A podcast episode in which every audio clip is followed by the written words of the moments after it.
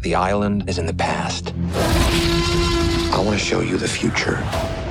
Blue's DNA will form the architecture of a completely new creature. What is that thing? They made it. There's a town five miles from here. If we don't shut this down, everything changes. Blue!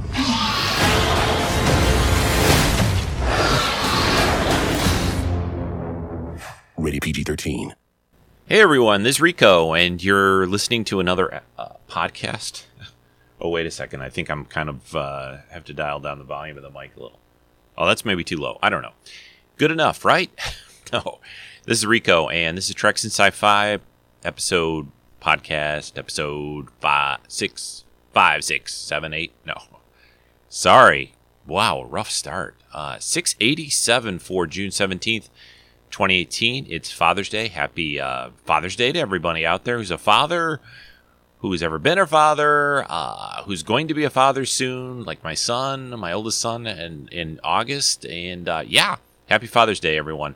Uh, to all the dads out there. Um, on today's uh, podcast, before I can before I babble on any further, we're gonna do a classic style, my classic style show that I try to get out uh, maybe I don't think it's been once a month lately, but which means usually means I'm going to look at an older Trek episode. This time, uh, a TNG episode. It's been a while since I covered a TNG episode.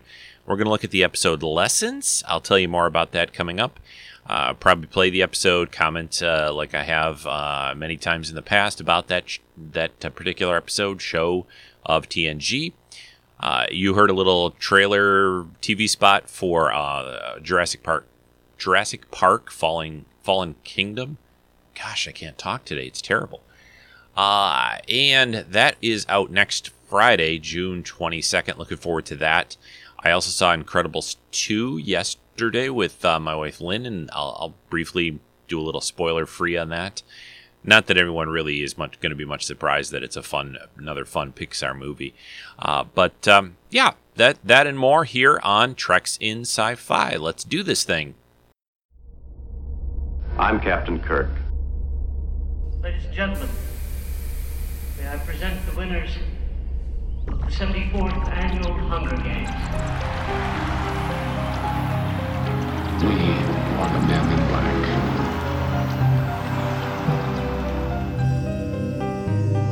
I'm the doctor, by the way. What's your name? Rose. Nice to meet you, Rose. Run for your life.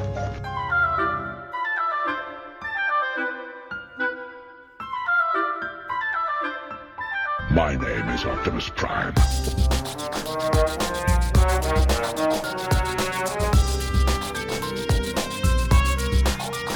I am the Futus of Borg. Resistance is futile. Yes, the Jedi strength flows from the Force, but beware of the dark side.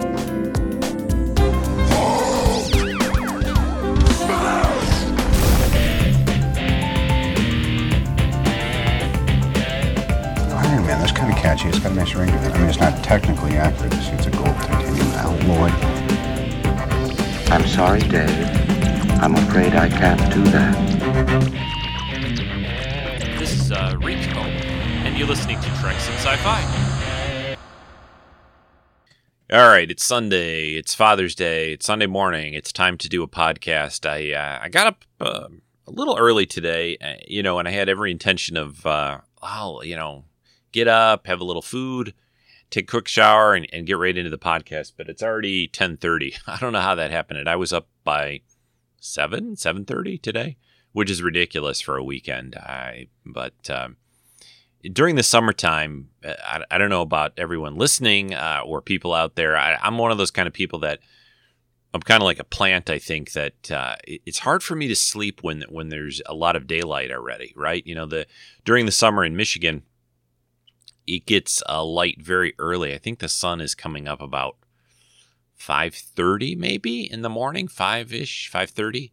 Uh, uh, we're almost heading to the longest day right now. You know, at the end of June, the start of summer will be the longest day, as in longest daylight not longest day. That's really not a good way to say that, right? The, the most daylight we have in one 24 hour period is, is the proper way to say that, science way to say that. Not the longest day like it's 24 and a half hours. That'd be good, wouldn't it? Wouldn't it be nice if we have longer days at parts of the year if we needed it? Um, but so so daylight makes me pretty much wake up. Uh, I occasionally, if I'm really tired, I'll sleep in oh, oh, all the way till like eight on a weekend. Here's some you know real inside stuff. I don't know if I've ever talked too much about this in all the years of doing the podcast, but yeah, I I, I don't. I probably only average about six six hours, maybe a little bit more sometimes uh, of sleep a night. Probably could use more but my I think my body has become so accustomed and my brain has become so accustomed to that. Um, during the week, yeah, is, is, certainly that. The weekends I get a little bit more usually. So, wow, enough about sleep patterns for Rico. uh, what do we want to talk about today? Uh, you know, a lot of a lot of geeky things going on. One thing, one thing I wanted to say. I, I know I've said it before a few times, but we're only now about a month away, which is crazy to me. It seemed like it was so far off a, a, while back, not that long ago, but I am going to be out this year for the first time ever at San Diego Comic Con, the big, you know, Megapalooza uh, comic. Con- I guess it's a comic convention, but it's mostly a, a, a nerd fest, geek fest, entertainment fest.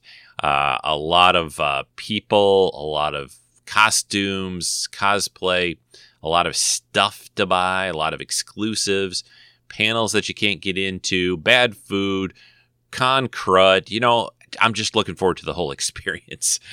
Uh, really looking forward to seeing Kenny uh, and, and, any of his friends or whoever else happens to be out there. I'm going to try to connect up with a few podcasters that maybe that I have met and maybe some that I haven't met. So I'm going to really, uh, really try. And I'm planning on trying to cosplay a little bit. I'm going to be there most of the days. Uh, I'm probably going to do a little cosplay and a little, you know, muggle, uh, as the anomaly ladies say. Uh, maybe maybe one of the one of the days split it split it a little bit. I'd like to at least cosplay like one or two days, but uh, it's uh, traveling and cosplaying is is a tricky one, especially when you're flying. And on top of that, the, the my biggest concern right now. I got to ask Kenny about this, but um, one, one of the biggest things about cosplaying is almost any costume you wear is very warm. And and in California in in July, I'm guessing it. You know, I used to live in California a long time ago, for a few years, and I know enough. You know, since that time, since you know, it's going to be hot, right? And, and and even though most of it's inside, I know it bleeds out into the outside quite a bit, especially the costume people. Uh, so, I mean, I'm going to probably wear a few things that I've worn before. I was trying to put something new together. I don't know if that's going to happen yet. Uh, I, have I've slacked off, been really busy with work, so it, it I haven't had a really chance to do much uh, along that front. So it may be some um, things that I've done before. So maybe two days cosplay, two days not, something like that. But I, uh, I'm I'm really don't want to be hot, like super hot, especially. I mean, I'm assuming inside they have pretty darn good air conditioning. I mean, when you get a lot of people inside any place, when it's hot out, it can be a little tricky for that. But uh, I think they, uh, I'm sure that they handle that pretty well. So inside should be in pretty good shape. My hotel's a few miles away. I'm going to try to take, I think there's a shuttle. Uh, I know there's a shuttle actually from my hotel. Uh, but you know, you got to get to the con. Sometimes you'll be outside the con a little, and e- and even that, if it's like 100 degrees out, can be tricky. So, um, but I will be at San Diego Comic Con. Please, please contact me uh, if you are out there and you listen to the podcast, whether you're a listener or another podcaster. If you're going to be anytime, I'm going to be there from Wednesday to Sunday. I won't really be around much on Sunday because I'm going to fly back that day, but um, certainly full days for Thursday, Friday, Saturday.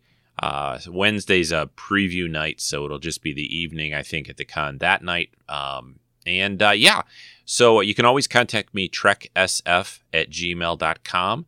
I've got that email, um, you know, on my phone, and uh, you can follow me on Instagram. Send me messages that way, or, or you know, send me a message through Facebook uh, through a Treks and Sci-Fi group.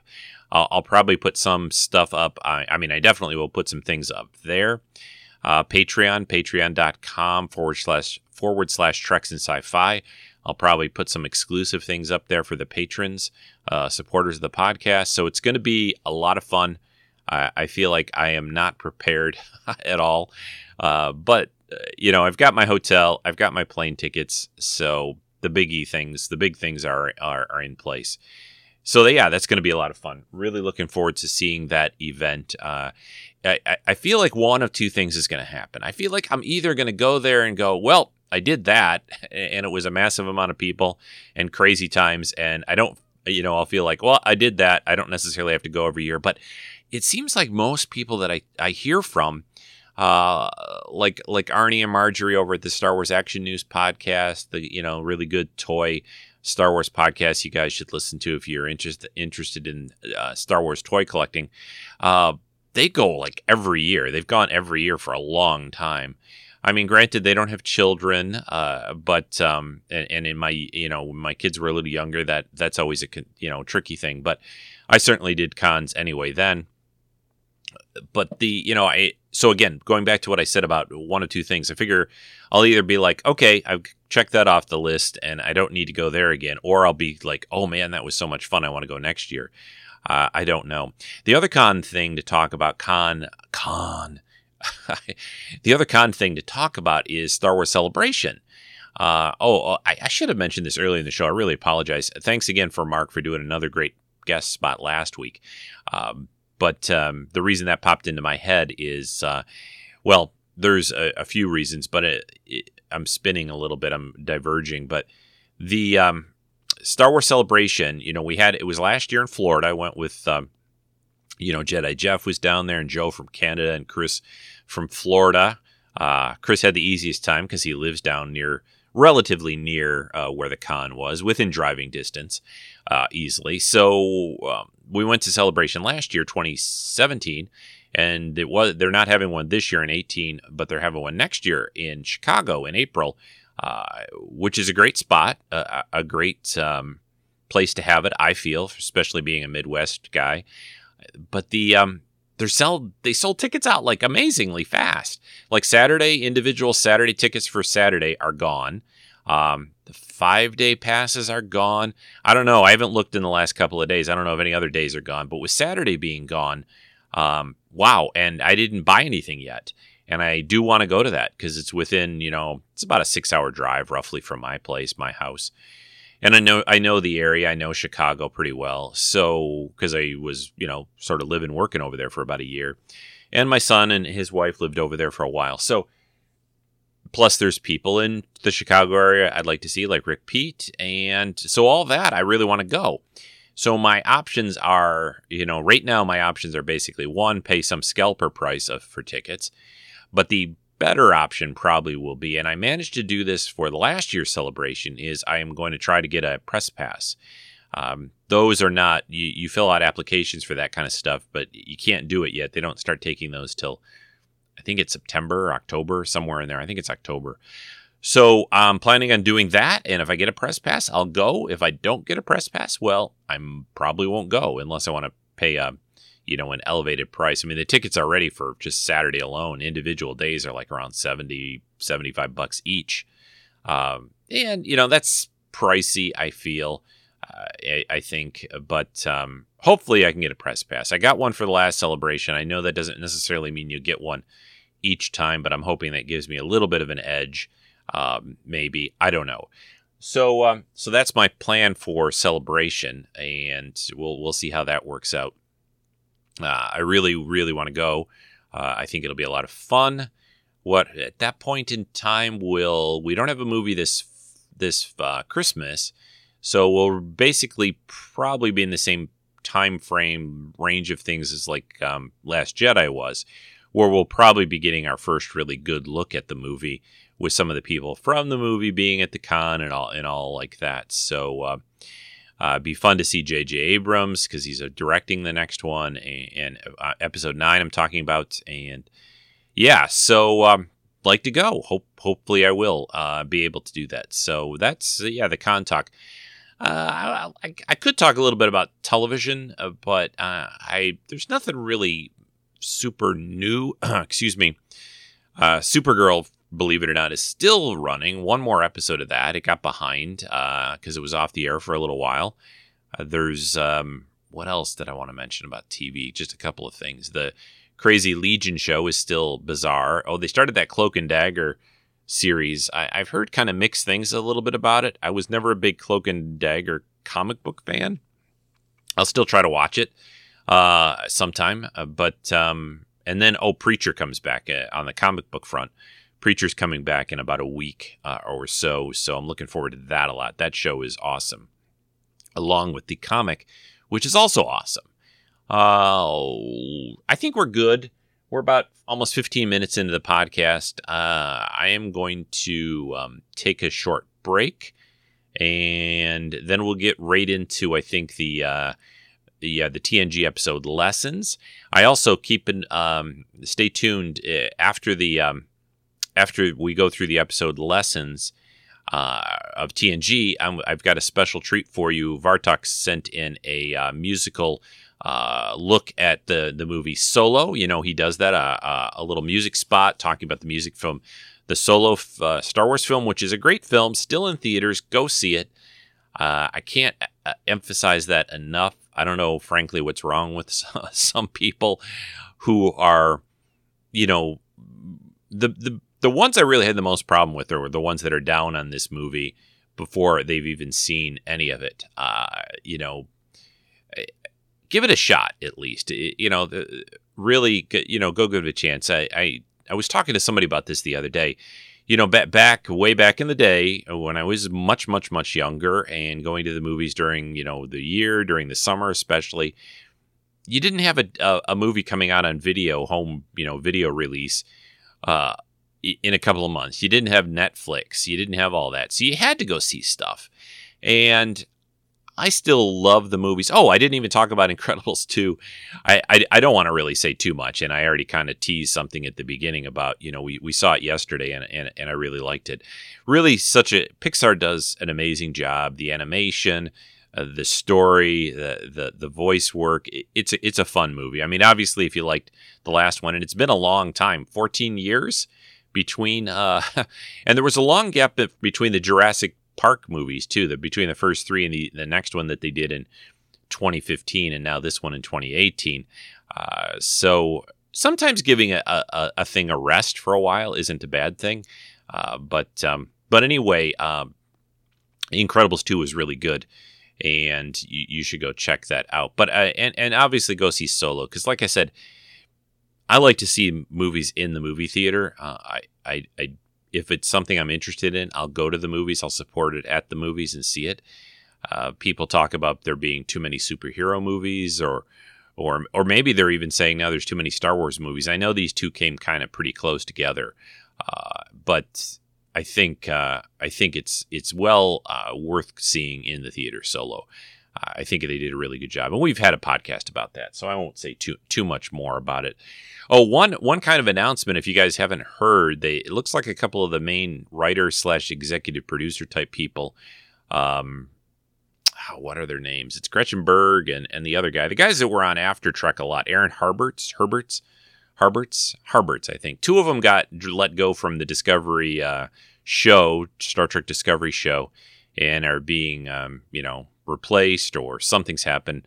Um, the um, it, it's really um, a weird situation. I'm not going to say too much about it. You can look at Trek Core is a good Trek news site.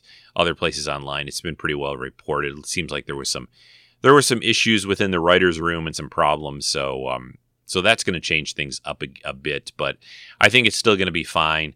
Um, they're they're still you know still going to be a good good season coming up, uh, whenever that is. I, I still don't think we're going to see it until early 2019. Uh, I, I, have a feeling it'll come early next year is probably what will happen. I don't I don't think they're going to try to get anything out. Although I've heard they've got four or five episodes already filmed, roughly. Um, it started back up in I think April. Uh, production on it. So, um, and they've they've teased a few things. We've seen a little bit of what the uh, you know what some of the new looks for things are going to be. I'm not going to say too much, but uh, yeah, excited for that. All right. Uh, without any further ado, we're going to be watching uh, or listening. I'm going to be watching and and listening, and you'll just be listening to the TNG episode lessons here on Treks and Sci-Fi. Let's um, let's play the show.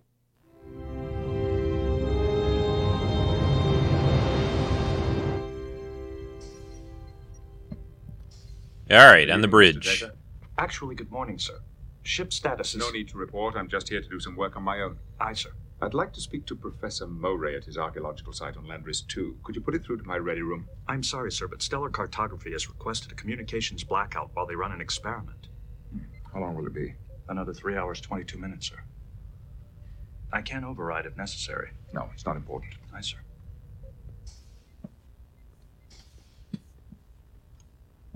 So Picard's got his little uh, fancy jacket on, which we didn't see much. This is a season six episode, actually. Computer, display the latest excavation schematics on Landris 2. Library computer is temporarily offline. Explain. Library systems have been allocated to stellar cartography. They need a bigger computer on that ship.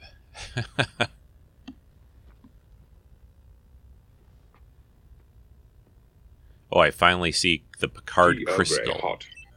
Replicator systems are offline at the request of Stellar stellar, cartography. cartography. Holy cow! They got no communication. They've got uh, no What computer, could they possibly be doing down there? no replicators. So Picard takes um, decides to go down and check out stellar cartography, which this is the first time we see that in um, TNG. In or out, just close that door. And don't move. It'll take a second for our eyes to readjust. Okay. Elevator 3.2, Marquez. Now at 3.2, Commander. Good. Good. We can do this. No, no, no. We're losing vertical alignment. Compensate. Compensate. Compensating. Gently. Gently, Marquez. Don't bump it. No. No, no, no. Hit, hit the. Oh. Forget it. Forget it. Lights. Whoever you are, you just ruined four hours of work. You might have taken the simple precaution of locking the door. It's three o'clock in the morning. Captain Picard. I assume that you must be Lieutenant Commander Daren. Yes, sir. I'm sorry, it's just we weren't expecting anybody to be up at this hour. Well, you're new on the Enterprise. You'll have to learn to expect the unexpected. That's why I put in for this assignment, sir. Excellent. Now, perhaps you can tell me what was so important that it required depriving the captain of his cup of Earl Grey. Earl Grey, no wonder you can't sleep. Computer, bring replicators back online and give me a cup of Daren herbal tea blend number three. Hot.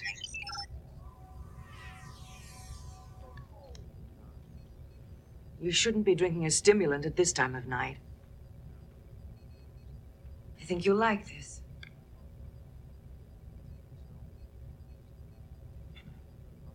I- I've programmed seven other blends into the replicator. You're bound to like one of them. I look forward to sampling them. I- I'm sorry if uh, the system blackouts were requested. Inconvenienced you. We're taking very precise gravimetric readings. Uh, wouldn't have taken much to throw them off. What were the readings for? I'm trying to construct a mathematical model of an emerging star system. If it works, we'll be able to predict the configuration of a star system that won't be formed for another two million years. It's a long time to wait to see if you're right. I have a few things to do between now and then.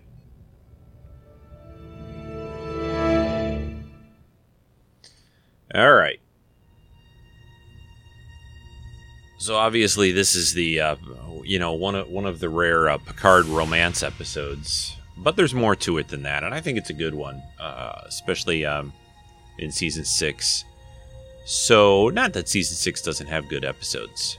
I'm trying to figure out dialing down the volume of the opening here so I can talk a little bit about this. Uh, Space. so again, this is uh, from season six, episode 19 of that season of TNG. It first aired back on April 5th, 1993. Wow, uh, what is that? 25 years ago? Holy cow! And uh, it um, It was written by uh, Ron Wilkerson and Jean Louise Matthias, directed by Robert Weiner. Wiemer? Sorry, Wiemer. Excuse me. Apologize to Robert. So, when I look for getting, you know, a TNG episode these days, and I've covered a lot of them, it's a little tricky. I, I, I zip around through the different seasons, find something that I haven't covered, find something that I thought was a good episode. Well, they're all, you know, good in their own way. You know, but they do have clunkers, and I don't mind covering those sometime too. But this one kind of popped out at me. I think uh, in the recent show like Star Trek Discovery, there's a lot more relationship stuff going on, right? So this is a rarity a little bit when you think about it, because TNG did not really do that very much. I mean, there were relationships between the main cast and some other guest stars occasionally, but certainly Picard uh, and Patrick Stewart didn't have that happen very often. So we're back into this, and, and of course, the main guest star here is a big part of that. Yes, I understand that it has some unusual radioactive emissions. Well, I'm sure that Stellar Sciences will find it a most interesting study. Commander Daren has already requested extra time on the main sensor array. Well, you have the bridge, number one. Captain, I would like to remind you of our concert this evening in 10 Forward. We will perform Chopin's Trio in G minor. I'll be there. The main guest star here is Nella Daren, uh, uh, played by Wendy Hughes. So the upshot is that we'll be close enough for you to slip away for a few days and see Wesley. Oh, that's wonderful. Thank you, Jean Luc. This is delicious. What is it? Hmm. It's a herbal tea blend. I um found it in the replicator files. Have you met any of the new crew members who came aboard at Starbase 218? In fact, I have a new nurse, Beck. He's an obstetrics specialist. I met the new head of Stellar Sciences last night, Lieutenant Commander Daren. Yes. Nella Daren. She came into sickbay for a physical last week. I like her. Very forthright. Did you know that it is now possible to predict the configuration of a star system which won't be formed for another two million years? Really? No, I didn't. Mm-hmm. It's really quite intriguing. The whole thing is made possible by a complex mathematical construct based on fractal particle motion. But that's only the foundation. The modeling itself is done by gravimetric wave input. I see. Hmm. Well, Picard is. Uh, this is all pretty dry stuff. Obviously, uh, a little taken with her. Isn't everybody's right? cup of tea. I'm sure it's really quite fascinating. You know, we should be getting along to 10 forward. We're going to be late for the concert.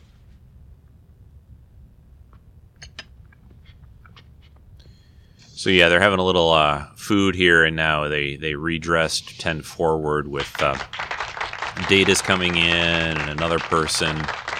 I'm not a music guy or know instruments really well, but you guys have all seen this and you know. And of course, now uh, Lieutenant Commander Daren is there um, playing uh, piano. Data has a violin. Somebody on a cello, I think, is the other person. And Picard's just watching, smiling. The rest of the normal cast and crew are there. One of the tricky things about this episode, what I was reading a little bit of behind the scenes, was how they did all this stuff with um, there's a lot of music being played in this episode. As it goes on, you'll see more, and none of these people play these instruments. They uh, they have to fake it pretty well, basically.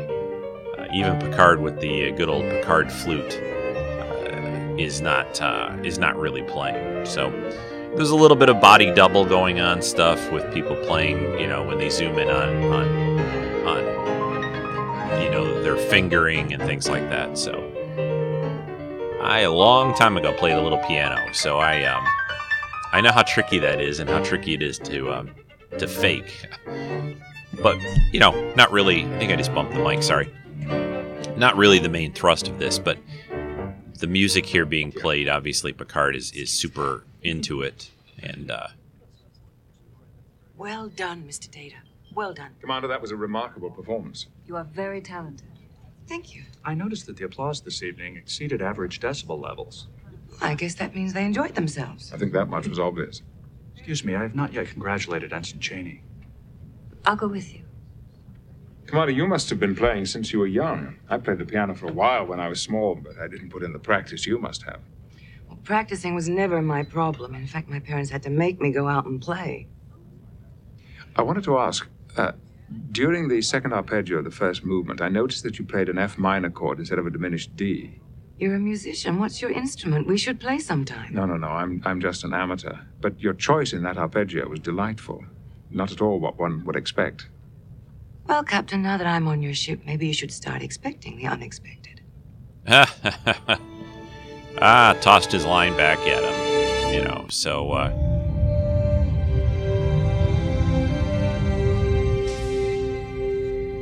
good to see Picard, though, loo- loosen Excuse up me, a sir. bit, I feel. I was hoping that my people in spectral analysis could have another few hours on the main sensor array. I'm sorry, the array has already been allocated to engineering. They're running some warp field tests. If we go offline now, we'll lose the gas flow pattern we've been tracking. I understand, but there are other departments waiting to use the array. We're at a, a critical juncture, sir. Commander. I'll see what I can do to find you some more time tomorrow. Tomorrow. Tomorrow. Thank you, sir. She's not good at taking uh, a no, or you'll have to wait kind of a thing. Computer, pause playback. Come.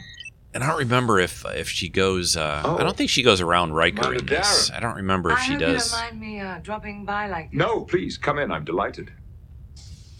Uh, Picard's in his little casual What kind little of flute is that? green It's uh, outfit. Ressikan. I've never seen one before. They're not made anymore. Have you been playing long? Um, yes, a long time. Love to hear you play sometime. I'm not very good. That doesn't matter as long as you enjoy it. Yes, but I wouldn't want to inflict it on someone else. May I try? yes, of course. So this she brought in her um, her little portable Hmm. keyboard thing that she has. Y- yes, you're, you're not holding it quite right. May I? Please.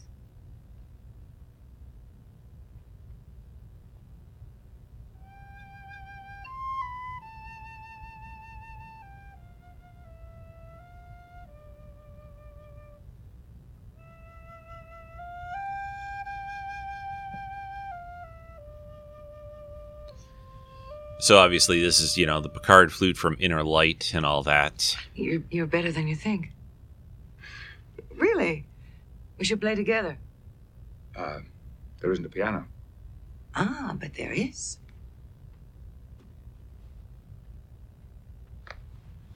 I picked it up on Madeline, too. It's amazing. That is remarkable. Well, why don't you play something? So it's a little fold out You piano start, and thing. I'll jump in. It seems to me like in, in the 24th century that, What that wouldn't be so surprising to people to have something like that. Um, I mean, didn't they have that in Arthur the Brandenburg. movie Big? Go ahead.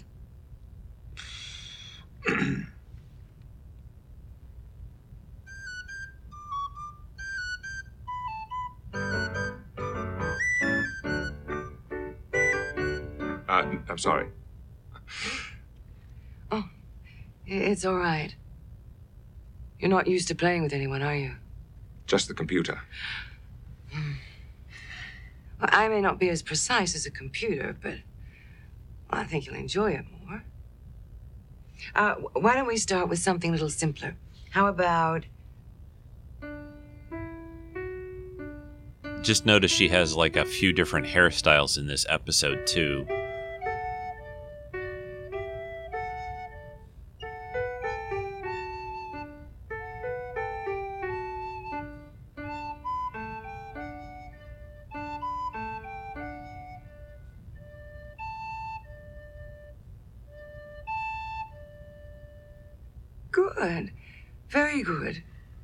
Now let's have a little fun with it.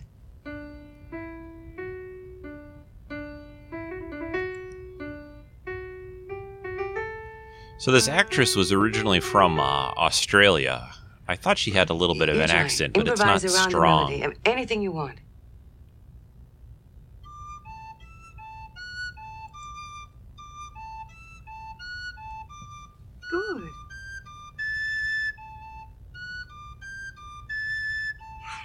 That's wonderful. Keep going.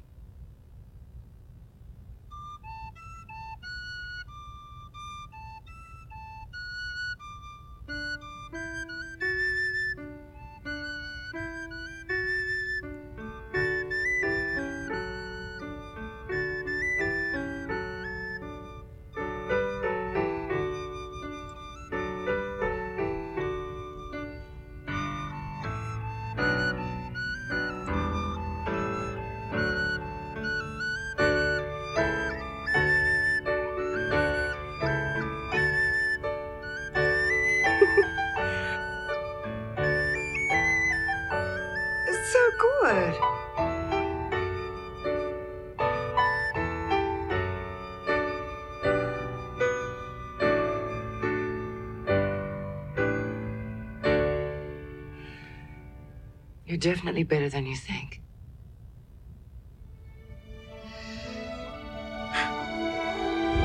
So that got a big smile from Captain Picard there.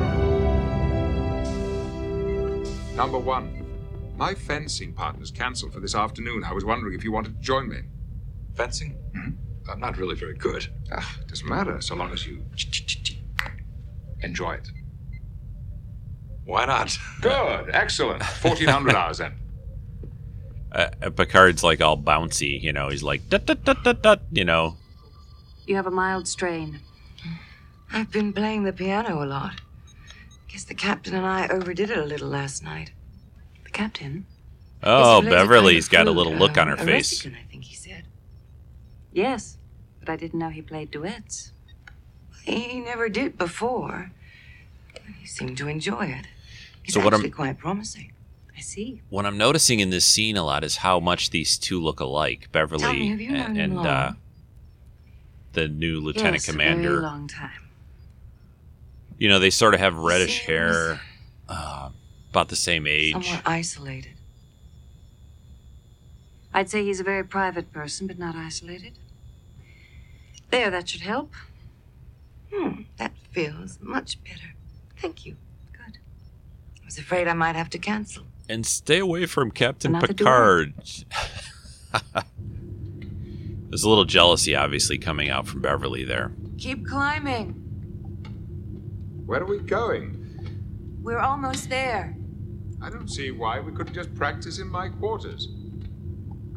So Picard and Daren are climbing up through some like Jefferies tube areas, both in you know out of uniform and sort of casual outfits.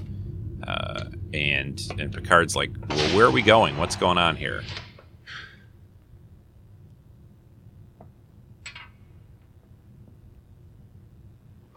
There's like a matte painting behind uh, Do you know where we are?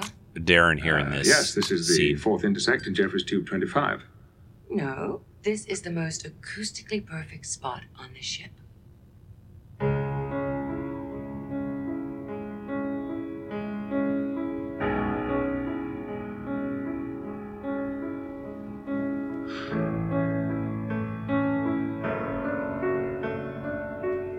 Intersection acts as a resonance chamber.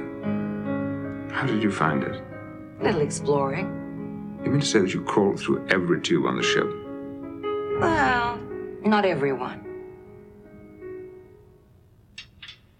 Try it, see how it sounds.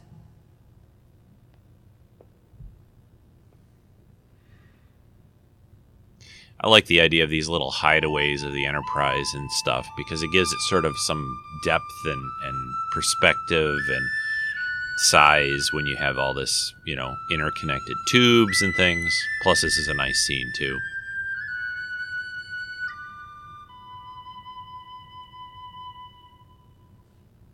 That's beautiful. What is it? It's um, an old folk melody. I've never heard you play with such feeling.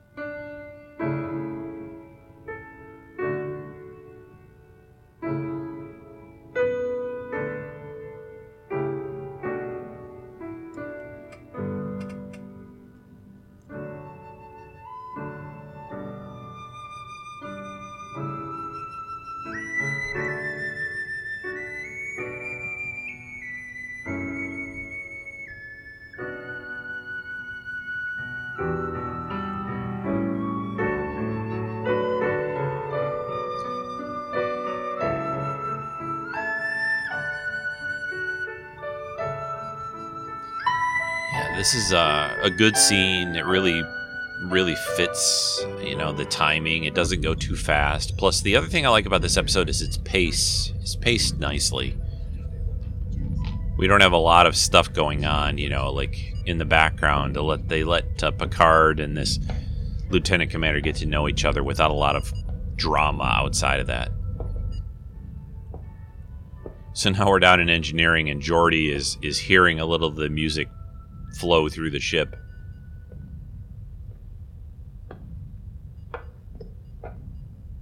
Is there a problem, Geordi?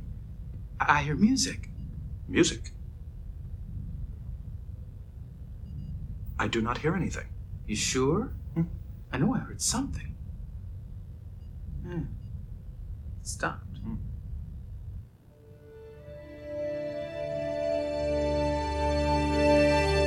Yep, because they had a kiss now, so they're an item, right? I'd heard about Corellian tenors all my life, but nothing could have prepared me for this man's voice. Soaring, incredible range. Hmm. Wonderful. I understand that there are nuances that only Corellians can pick up. We just don't have the ears for it.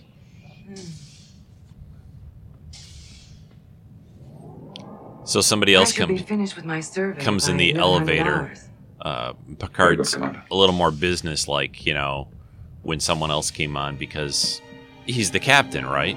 You know, and it's one of his crew that he's kind of fraternizing with, and uh, it's a kind of tricky situation. The Federation outpost on Bersala 3 reports that they are entering a period of firestorm activity.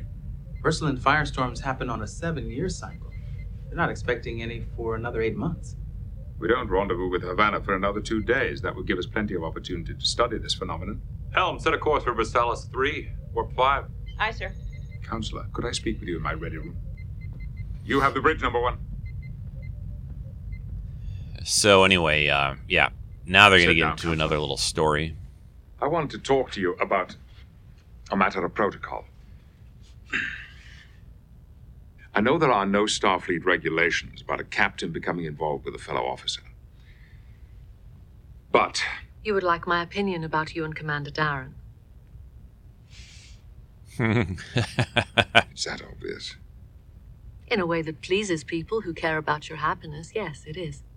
But I have to be concerned about more than my own happiness. And you think that your feelings toward Nella could change the way you function as captain?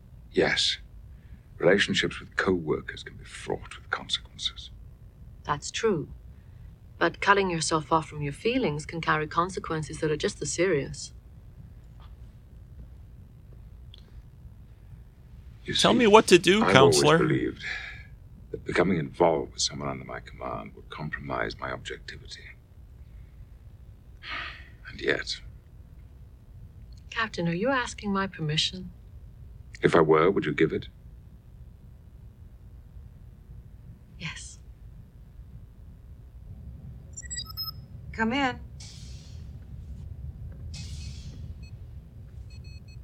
Nella? Can I help you, sir? Uh oh. Yeah. All right. Yeah. All right. Yeah. I know. I'm really very sorry about what happened in the turbolift. When the crew member walked in, I felt very self conscious. It's going to take a while for me to get used to the idea of crew seeing the two of us together. I understand. Now, I'm glad you told me. For a minute there, I thought I'd misread you. One kiss, and you're off to find somebody else. I can assure you that I'm not given to casual relationships. There is something that I want to tell you. But not here. Do you remember the folk melody that I played to you this morning? Yes. Yeah. Oh, the, yeah. He's I going to tell her on a planet called Kataan. what happened to him. Never heard of it. No, I'm not surprised. Its sun went nova more than a thousand years ago. I I don't understand. The Enterprise encountered a probe that had been sent from the planet before it was destroyed.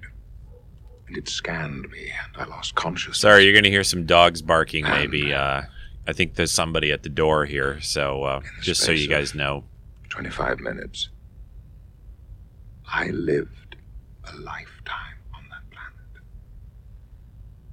I had a wife and, and children and a grandchild. And it was absolutely real to me. When I woke, all that I had left of that life was the flute that I taught myself to play. Why are you telling me this? Because I want you to understand what my music means to me.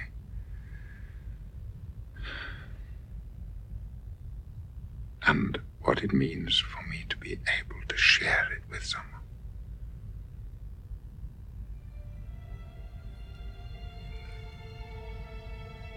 Thank you.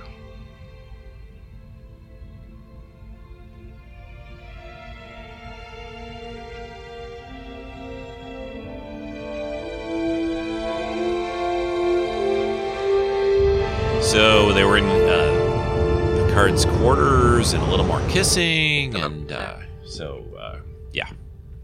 Commander, I was hoping to talk to you about Ensign Cabot's transfer, Quantum mechanics doesn't want to give him up. But he wants to come to my department. How do you know that? I offered it to him. Transfers are to be approved by me before any offers are made. I'm sorry, we're just talking, and It's all right. But Cabot should stay where he is. Commander, please don't make that decision final. Uh, I realize I shouldn't have made the offer, but he's perfect for the job, and quantum mechanics is overstaffed anyway. Commander, do you realize the position you're putting me in? Well, I, I think I'm just doing what any good department head would do trying to build the best staff I can. Look, I'll review the situation. I'll let you know as soon as I can. Yeah, she's uh, yeah, kind of you know strong-willed, but you know, come. It seems reasonable to me. You know. May I have a minute?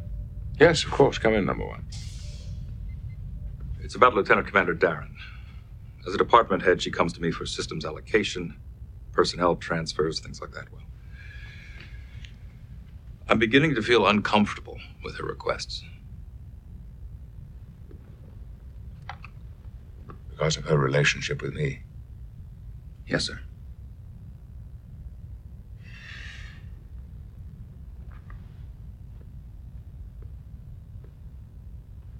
Are her requests unusual? No. Would you say that she's just trying to do her job? Yes, sir. Then let her do it, and you feel free to do yours. Ship's resources are your responsibility. I've always had absolute confidence in your judgment. Thank you, sir.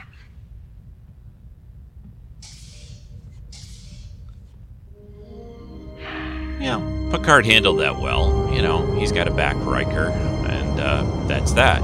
So I can't believe I'm going to get the chance to study the firestorms on Bersallis. Apparently, they're generated by particle emissions from the Brisalan sun. They cause a cascade effect in the planet's atmosphere that. Oh, I'm boring you. No, no. No, you're not. Not at all. It's just that Commander Riker came to see me this afternoon about you. About the personnel transfer. I thought he looked uncomfortable. He thought I was asking for special treatment. I was just doing what I thought was best for my department. And that's what I told him. But we have to be careful. Obviously, it's easy for people to misunderstand. I don't like the thought of having to second guess people all the time. I have to worry about what people are thinking about me. I, I'll be concentrating on the wrong thing, and I won't be as effective an officer.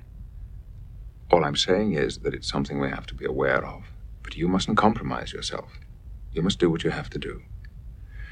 Because if I find that my head of stellar sciences isn't being effective, then I shall do what I must do. And I shall replace her. Noted, sir. Now, I think that we should just forget about this and enjoy our evening. What about that special dessert you promised me? Right. Now, this is something that I first tasted on Thelka 4. Bridge to Captain. Go ahead, Mr. Worf. Bersallis 3 reports that the storm has changed its speed and heading. They are predicting it will hit the outpost within eight hours and are requesting evacuation. I'm on my way.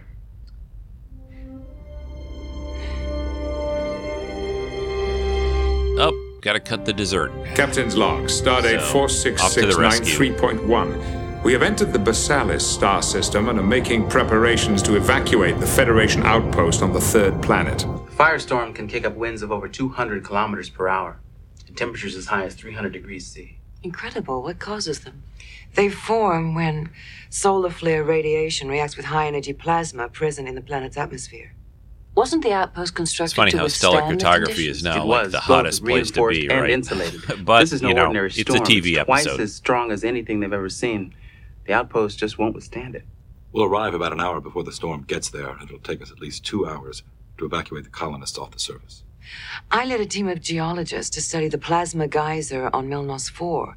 Now, we cross connected a few thermal deflector units to create a protective shield against the heat. A firewall. Uh, would something like that work here? You know, it might. The storm is approaching the outpost from this direction. If we were to set up a series of thermal deflector units along the northern perimeter, we could create a firewall and deflect some of the heat. The insulation from the outpost should be able to handle the rest. Thermal deflectors generate a field approximately 400 meters wide. We would need to cross connect six units and align them so that the fields overlap. How many people would it take to set that up? 12, two per team. Cross connecting that many units, it'll be a little tricky. Once they're set up, we'll have to leave the units in place and transport our people out. Nobody would be able to survive very long outside that structure. Let's do it. The storm is going to interfere with communication. Everything will need to be coordinated from the surface. Mr. Data, you will coordinate the evacuation of the colonists. Doctor, there are nine patients in the outpost infirmary. Your first priority will be to get them to sick bay. After that, you will stay on board the Enterprise, be ready to receive casualties. Marquez, you'll take some people down and track the storm. All the other teams will need to be kept apprised of its heading. Commander, you'll be in charge of deploying the deflectors. Let's go. Commander Daren. About those thermal deflectors? There must be one of any number of people that coordinate their deployment. I assume Commander Riker chose me because I'm the best person for the job. Didn't we agree not to let our relationship get in the way of our work?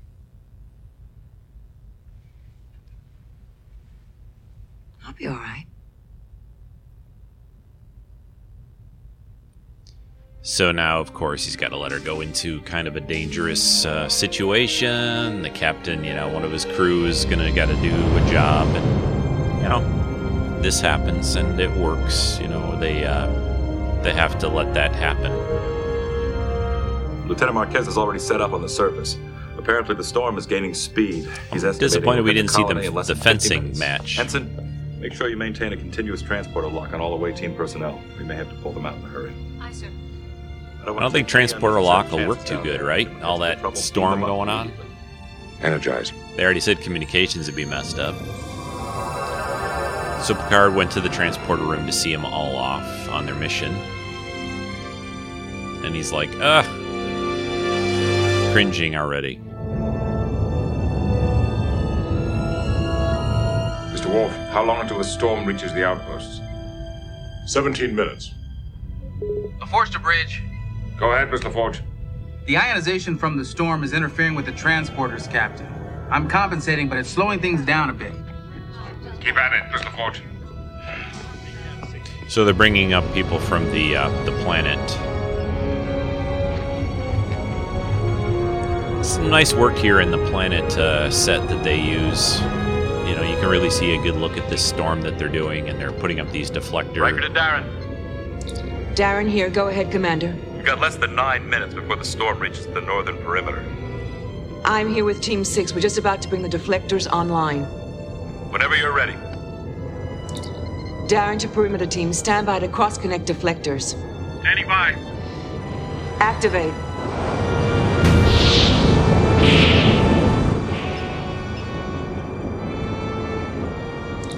Team 3, increase your output by 0.2%. Yes, sir. Good, good. Ding. Decreased nutation by 0.4%. Good. We've almost got it.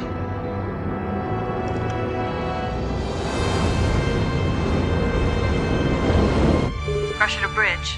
Go ahead, Doctor. We just brought back the last of the infirmary patients, and they're on their way to sickbay. But we still have over a hundred colonists down there. Understood. Daren to Commander Riker. Riker here. Go ahead. We've got a problem. We're having trouble keeping the deflectors cross-connected. So the only way this is going to work is if we calibrate them manually. If you stay with the deflectors, will they protect you when the storm hits? I don't know, sir. A few minutes, maybe. Guard Commander Riker. How many more colonists do you have to transport? 73, sir. How long do you need? At least 10 more minutes. Captain, the storm will reach the northern perimeter in four minutes.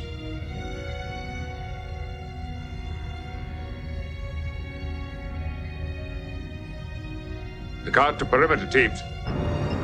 It is imperative that you hold your position until we've finished evacuating the colony. Guard out. Guard, Miss LaForge. LaForge here.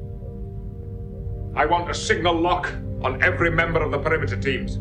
Captain, the storm's interference As won't... soon as the last of the colony is evacuated, I want those perimeter teams out of there. Is that understood? Yes, sir.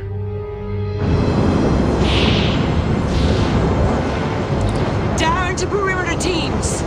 The storm's interference is gonna make our job harder than we thought. We may lose communication, so it's up to each of you to keep your units operational. People are depending on us. Daren out.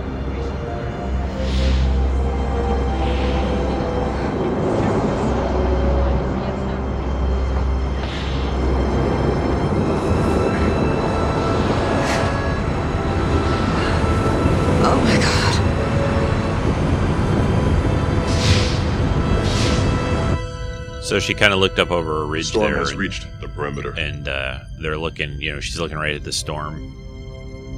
I'm not sure why they didn't send a couple of shuttles down. Seems like that would have been a, a way to do this better. So now we're back in uh, up in the Enterprise in sick bay. I got out with the last of the colonists. If it hadn't been for the perimeter teams, none of us would have made it. We were able to clear out four of the teams, and the interference prevented us from getting two more. I don't know how they could have survived.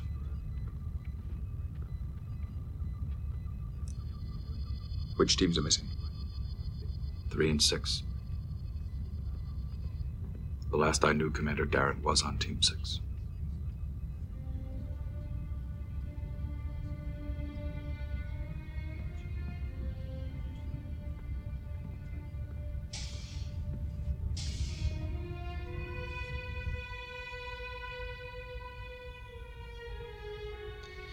So Picard's in his quarters now, just kind of sitting there, staring off into uh, space, kind of looking at uh, looking at his flute a little bit.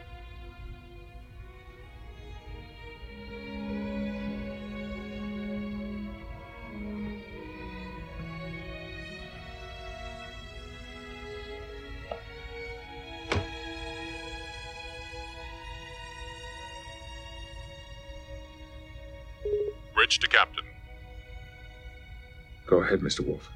We have found survivors, sir. They are beaming up now. I'm on my way.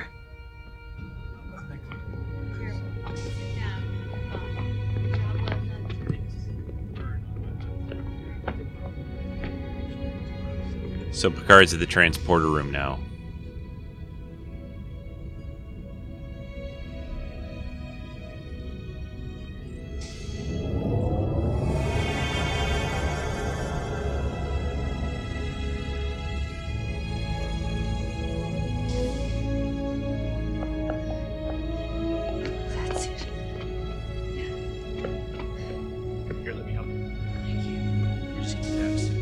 She's back. of course, he couldn't really do anything, give her a hug, and it was like Captain's log, stardate she's bringing another one of her team members 46697.2. aboard too at the Although same we succeeded in rescuing all 643 Versaillan colonists, we lost eight crew members. Let the record show that they gave their lives in the performance of their duty. When communications went out, I knew we had to fend for ourselves. We modified our phases to create resonant disruptions in the deflector field. The disruptions formed small pockets in the plane of the field, and we each stood inside one to wait out the storm. Richardson didn't make it. All Day and I could do was stand there and watch. I'm so sorry. Don't, don't, don't say you're sorry.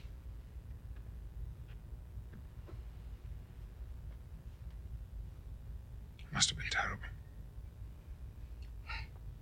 At first, when you told us to hold our positions, I didn't question it. Of course we would. That was our job. But when I saw that storm coming toward us,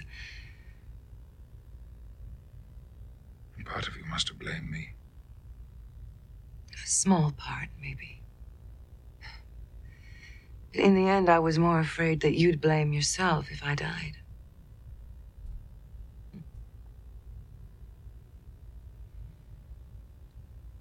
Would you have? I've lost people under my command. People who were very dear to me. But never someone I've been in love with. And when I believed that you were dead, I just began to shut down. I didn't want to think or feel. I was here in my quarters. And the only thing I could focus on was my music and how it would never again give me any joy. Then I saw you standing on the transporter van. And I knew that I could never again put your life in jeopardy. If I stayed here, you might have to. You could always resign your commission, stay here with me. And you could resign yours and come to a star base with me.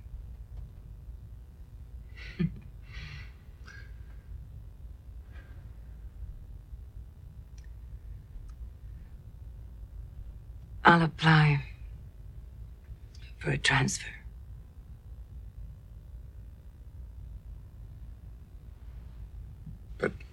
We could still see each other.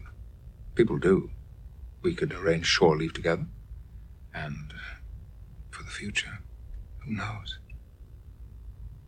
Of course.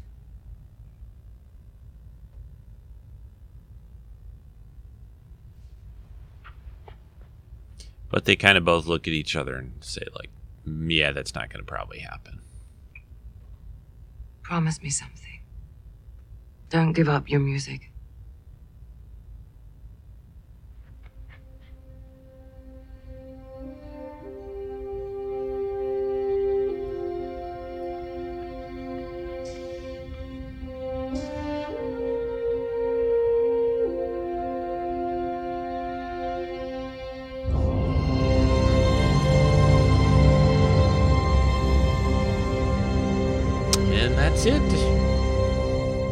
Lessons. So, what'd you guys think? You like this one? I like it. I think it's, you know, it's a tricky thing to handle a love story on a, on a television episode, and Star Trek is certainly. it's not a. I got to dial this down because I'm going to play the next episode on Netflix all of a sudden here in a second. Um, I think you know Star Trek. It, it's a very tricky thing to do it on on any television show, and, and Star Trek is no exception to that. And I, I think it was really handled well, really, really, really handled well. Uh, one one sad sad bit of news as I was re- researching this episode is the this uh, actress Wendy Hughes that played uh, Nella Daren in this episode passed away. Uh, she was only sixty one. Uh, she had passed away. Uh, she had a battle with cancer. They say here on on uh, Memory Alpha that I'm looking at. So That's kind of sad uh, to hear about, uh, but she did a great job in this episode. They both did. Uh, you know, Patrick Stewart always always does a great job, but I, I really like this episode a lot. It was good to watch it again with you guys. But all right, I'm gonna play now Vartok's um, musical moment, special music look at the movie Solo, a Star Wars story, here on Treks and Sci-Fi, and I will be back uh, just briefly after that to wrap up today's show. So uh, stay tuned here for some music from Solo with Vartok.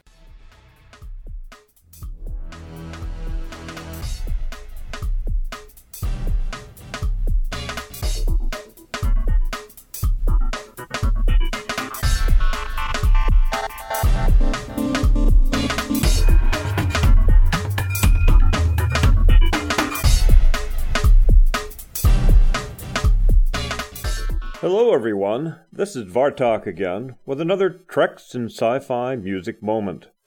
One soundtrack and a few words.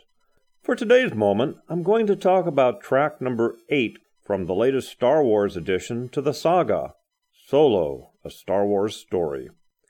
There are so many good tracks on this soundtrack, it was difficult to pick just one. I think that most fanboys and fangirls are aware that John Williams America's composer, has composed music for nearly all of the Star Wars films since 1977, with the exception of Rogue One, which was composed by Michael Giacchino. Williams composed only the first track for Solo, with the title of The Adventures of Han, or should I say Han, like Lando Calrissian. The soundtrack for Solo, available on iTunes, includes 20 tracks, of which 19 tracks were composed by A-lister John Powell, whom I featured last December in Treks and Sci-Fi guest podcast number 664. I find it interesting that John Williams is listed as the primary composer for the solo soundtrack on iTunes, with John Powell second. I guess name value takes precedence. For a 2018 news article in Variety, John Powell noted that John Williams' involvement was actually a huge factor in my wanting to take this gig. I have such respect, perhaps awe is a better term, for the musical history of this series that being able to have the film scoring equivalent of Yoda be part of it was a massive incentive and an obvious advantage that I could not let pass. The actual experience of being allowed to see into John's process I couldn't imagine a greater gift. Here I believe John Powell is referring to John Williams as Master Yoda. In July 2017, John Powell was announced as the main composer for the score. He began writing the music in late 2017 after finishing his work on the animated comedy drama film Ferdinand. In December 2017, John Williams wrote two musical pieces and combined them to create Han's theme. Powell then interpolated Williams' new theme into his score. Powell notes, I tried to keep in mind the DNA of how John writes, which is flow and polyphony and melody, and of course an incredibly interesting rhythmic use of the orchestra. He recalled visiting Williams and consulting with him by phone. He was incredibly generous and very trusting of me. John Powell incorporated a number of John Williams cues for six of the tracks as tie ins to prior Star Wars movies, including the Star Wars main theme, the Rebel fanfare, the Death Star motif, and others. Regarding director Ron Howard, Powell noted he was a dream director for a composer. He is enthusiastic, he is clear, he is also very open and expressive about what each scene is about. Overall, he allowed me to experiment, and slowly we worked out what our style was and how the themes needed to behave. Powell recorded the score with a 98 piece orchestra in March at London's Abbey Road Studios, but made a quick side detour to Sofia, Bulgaria, where he recorded a 36 voice Bulgarian women's choir. He said they offered an aggressive and exotic sound for the marauders of the story to feel like a different culture had arrived on the scene. Powell had fun composing the song called Chicken in a Pot, as background lounge music for a scene with Han, Qi'ra, and Dryden Voss. Powell wrote lyrics that were translated into Huttese, the strange language invented by sound designer Ben Burtt for the original Star Wars trilogy. With so many great tracks to choose from, I picked track number 8, Chicken in a Pot, for today's moment. Well, because it's so different.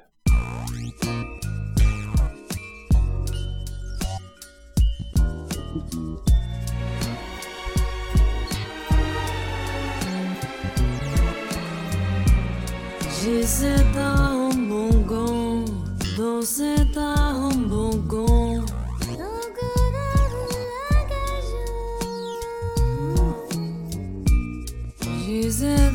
cucumbo, no se da cucumbo.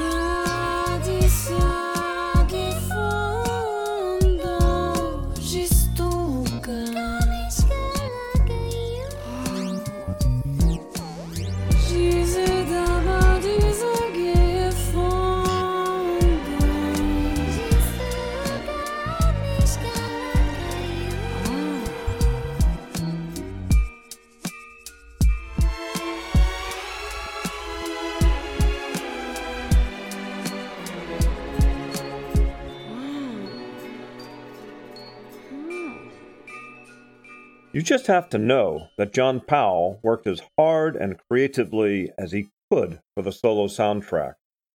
How could he not when being compared to the great John Williams? And personally, I feel John Powell did a great job with this soundtrack. Well, I hope you enjoyed this music and sci fi music moment. And now back to you, Rico. All right. Thanks. Hey, thanks, Vartok. That was very cool. Thank you for uh, that look at the music of uh, uh, from Solo, uh, a Star Wars story. And as I said earlier, please go see that movie. It's really good. Okay, so um, that's about it for this week, folks. Hope you enjoyed the podcast. Hope you enjoyed looking at that or listening to the uh, TNG episode and Vartok's music spot uh, and uh, the little jibber jabber at the beginning of the show. Next week will be a guest cast, and uh, that's about all I got planned out for right now. Uh, again, thanks so much for listening. If you want to support the show, it's over at patreon.com forward slash forward slash Treks and Sci-Fi. And uh, that's it. I'm out of here. Thanks so much, everyone, for listening and downloading the show again this week. So uh, take care. Bye bye.